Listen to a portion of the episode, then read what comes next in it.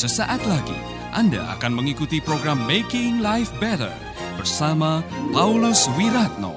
Selama 15 menit ke depan, Anda akan belajar membuat kehidupan lebih baik.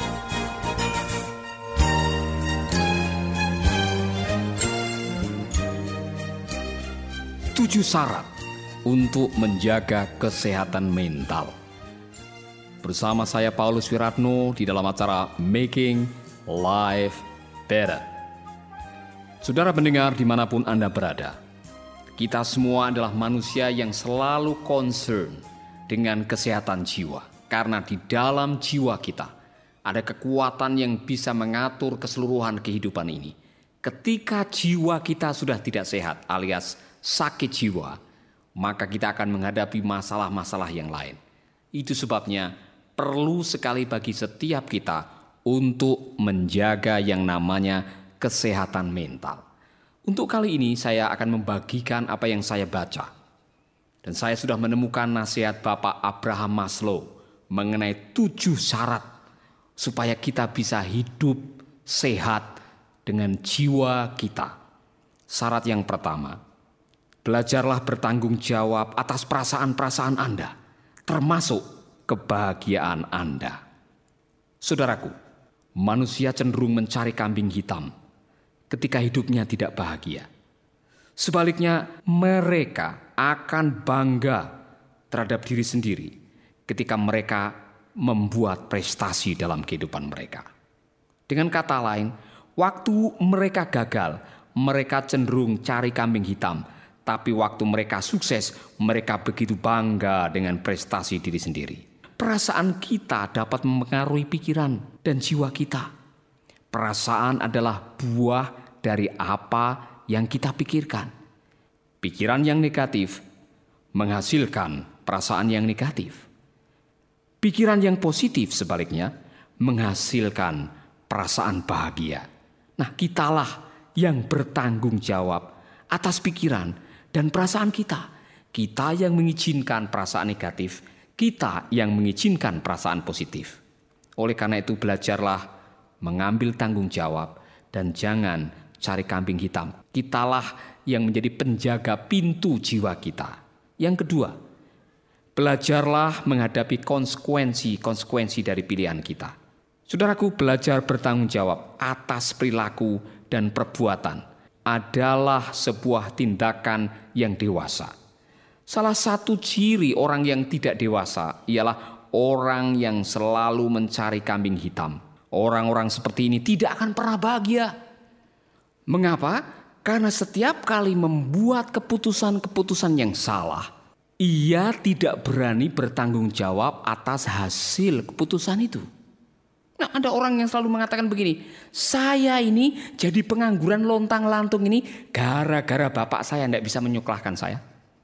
Saya juga pernah mendengar seorang wanita yang mengatakan begini, hidup saya jadi seperti ini gara-gara suami saya tidak bertanggung jawab. Saya juga pernah mendengar ada orang muda yang mengatakan begini, wajah saya amburadul kayak begini ini, ini gara-gara mama saya. Saudaraku, kalau kita mau mencari kambing hitam di mana-mana ada kambing hitam, kitalah yang bertanggung jawab atas apa saja yang telah kita putuskan. Belajarlah mengambil tanggung jawab. Jangan mencela orang, jangan mencari kambing hitam, jangan melimpahkan kesalahan kepada orang lain.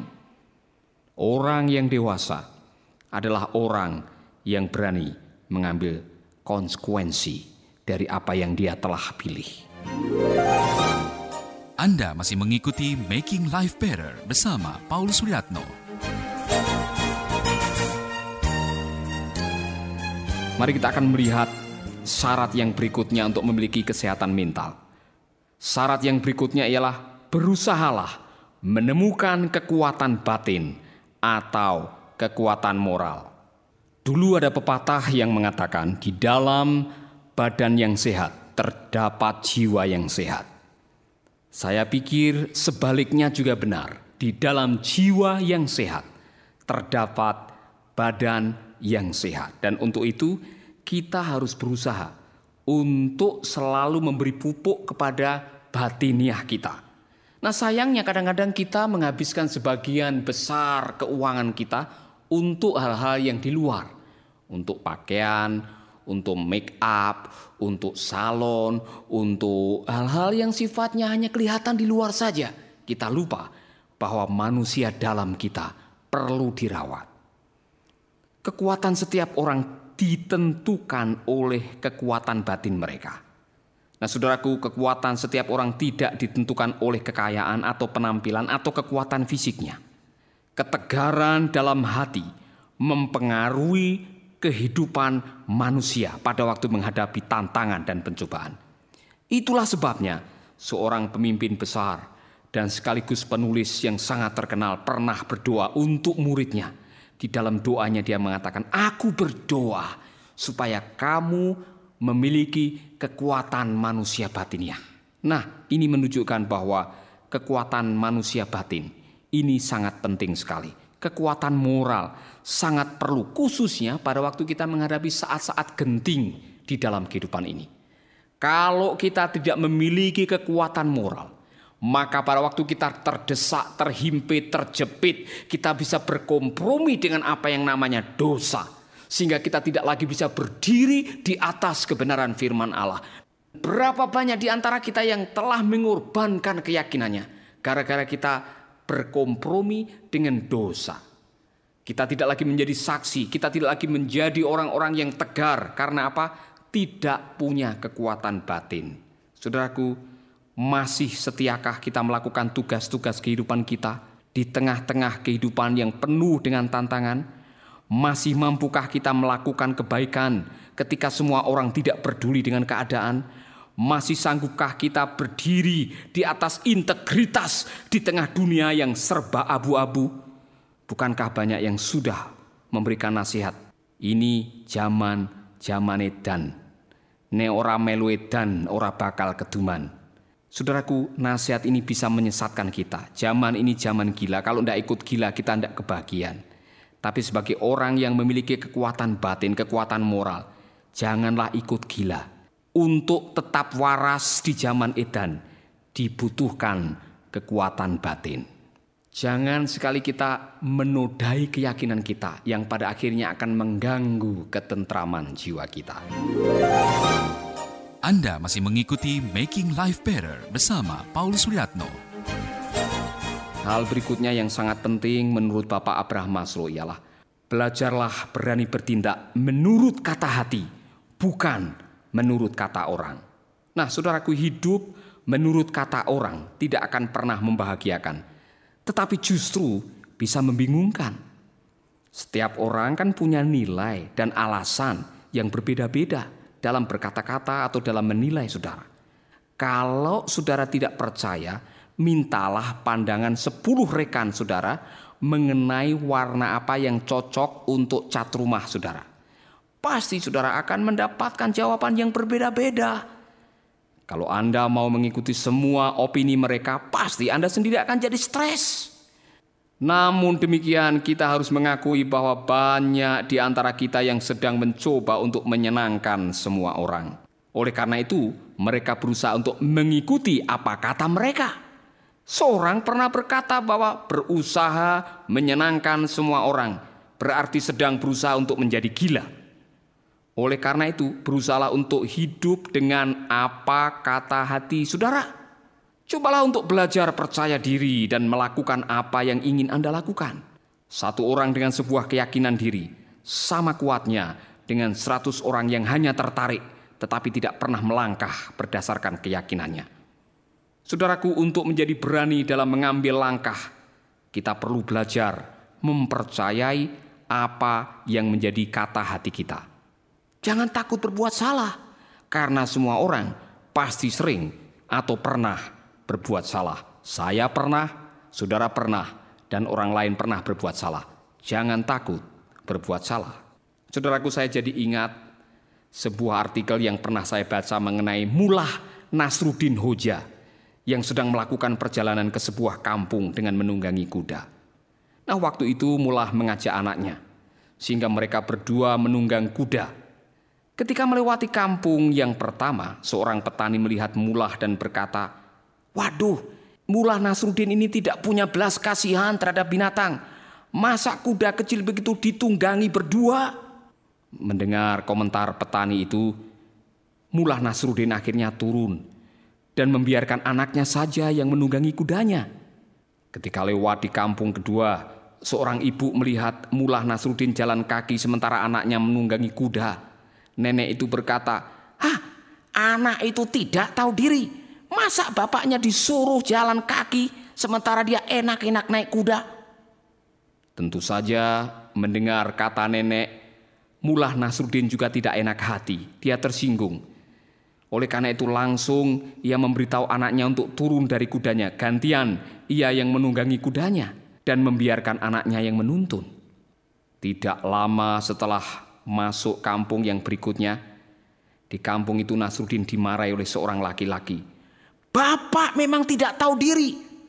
Masa anak kecil disuruh jalan kaki sambil menuntun kuda, sementara bapak enak-enak berada di atas kuda? Mendengar omelan sang lelaki, Mullah Nasruddin langsung turun dari kudanya. Nah dalam keadaan bingung dan serba salah, akhirnya Mullah Nasruddin dan anaknya menggendong kudanya. Tentu saja orang kampung pada tertawa dan bilang, Mullah Nasruddin sudah gila. Itulah akhir kehidupan orang yang tidak punya prinsip dan yang berusaha selalu mengikuti kata orang. Saudaraku, belajarlah mengikuti apa kata hatimu dan bukan apa kata orang. Tetaplah di Making Life Better bersama Paulus Wiratno. Syarat yang berikutnya yang dikatakan oleh Bapak Abraham Maslow ialah belajarlah mengampuni orang lain. Belajar mengampuni itu seperti kita sedang membuang energi negatif dalam hidup. Orang yang tidak mau mengampuni sama seperti orang yang sedang bunuh diri. Tidak heran jika seorang pengkhotbah pernah berkata bahwa orang yang tidak mau mengampuni itu seperti seorang yang sedang minum racun baygon dan mengharapkan tetangganya yang lewat di depan rumah mati. Nah tentu saja saudara-saudara, orang yang minum baygon yang mati bukan tetangga yang lewat tetapi itulah nasib orang yang tidak mau mengampuni. Menyimpan kesalahan dan kemarahan sama seperti memikul beban yang bukan milik kita sendiri. Jelas, beban-beban itu akan menghambat perjalanan hidup kita dan juga membebani jiwa kita. Dan syarat yang terakhir adalah berbagilah dengan orang yang membutuhkan. Berbagi kasih itu memang dapat meningkatkan kebahagiaan hidup. Kita diberi rezeki oleh Tuhan supaya kita bisa mencukupkan mereka yang kekurangan. Kita diberi kekuatan oleh Tuhan supaya bisa menolong yang lemah. Kita hidup berbahagia supaya bisa menghiburkan mereka yang berduka. Saudaraku, ketika kita melihat orang berbahagia karena menerima uluran tangan kita, maka kita juga akan berbahagia. Jadi semakin banyak kita melakukan tindakan kasih, semakin banyak kebahagiaan hidup kita. Bukankah kita pernah mendengar pengajaran yang mengatakan lebih berbahagia memberi daripada menerima? Oleh karena itu, sering-seringlah berbuat amal, peduli dengan orang yang ada di sekitar kita, melakukan tindakan kasih, bukan ngomong doang. Mari kita melakukan sesuatu yang bisa meringankan beban orang lain. Dan dengan kita melakukan yang seperti itu, maka kita sedang menentramkan jiwa kita. Saudaraku selamat mencoba dan biarlah tujuh syarat ini bisa menolong kita hari ini untuk menjadi orang-orang yang memiliki jiwa yang tentram. Tuhan memberkati.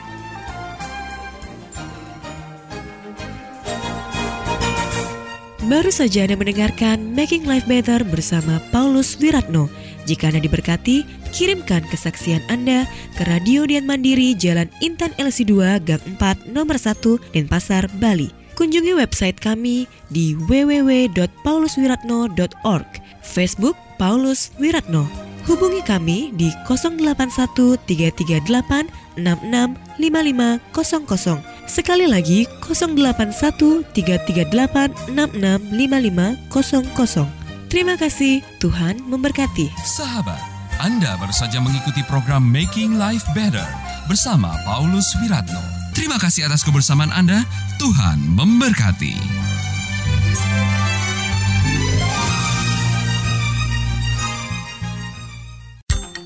Kabar gembira bagi sahabat pecinta program Making Life Better dan Kata Bijak, mulai sekarang sahabat bisa mendengarkan program ini melalui handphone sahabat. Download sekarang juga aplikasi Making Life Better melalui Play Store atau App Store secara gratis.